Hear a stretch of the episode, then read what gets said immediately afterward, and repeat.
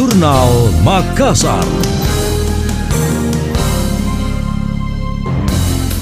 Saya Emil Faris dalam Jurnal Makassar. Pemprov Sulsel dalam waktu dekat akan membuka pendaftaran lelang jabatan untuk posisi pejabat eselon 2. Kepala Badan Kepegawaian Daerah BKD Sulsel Imran Jauhsi menuturkan, sejauh ini persiapan lelang jabatan telah berjalan, seperti kesiapan prosedur administratif termasuk izin Kementerian Dalam Negeri. Pihaknya sisa menunggu izin KASN sebelum resmi mengumumkan dimulainya lelang jabatan. Imran menyebut proses pendaftaran lelang jabatan nantinya berbasis online. Saat ini aplikasi pendaftaran lelang jabatan tersebut sedang dalam tahap uji coba. Sekarang lagi tahap uji coba aplikasi. Ya.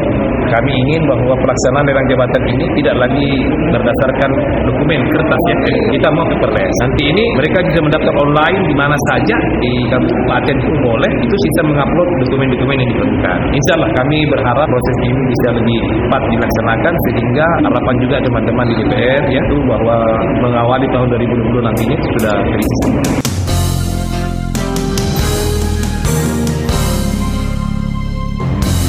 Imran menuturkan sebanyak 15 jabatan akan dilelang. Tidak hanya bagi internal Pemprov Sulsel, pendaftaran lelang jabatan juga terbuka untuk kalangan eksternal, termasuk mereka yang berada di kabupaten kota. Lebih jauh, Imran berharap lelang jabatan dapat segera selesai, sehingga tahun depan seluruh jabatan lowong sudah terisi demi terwujudnya akselerasi dalam pemerintahan. Anda masih mendengarkan Jurnal Makassar dari Radio Smart FM.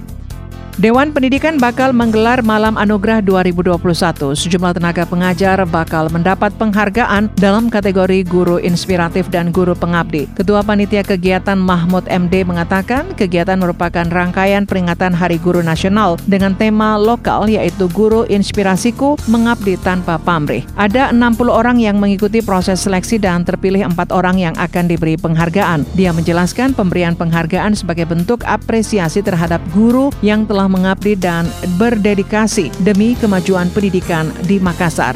Lalu kemudian guru inspiratif itu kita nilai, jadi ada sosialisasi kita lakukan sebelumnya. Setelah sosialisasi itu kita lakukan pemeriksaan berkas karena mereka memasukkan berkasnya. Berkas yang dimasukkan berupa portofolio dilengkapi dengan bukti-bukti. Jadi mungkin pernah meraih prestasi-prestasi atau mungkin pernah menulis karya tulis ilmiah yang dimuat dalam jurnal secara nasional atau internasional.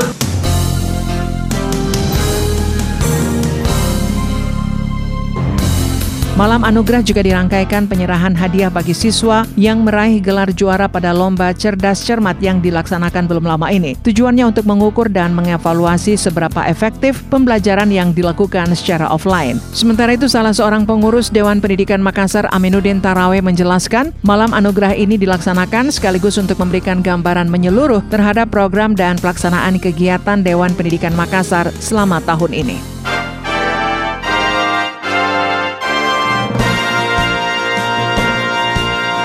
Demikian tadi, Jurnal Makassar.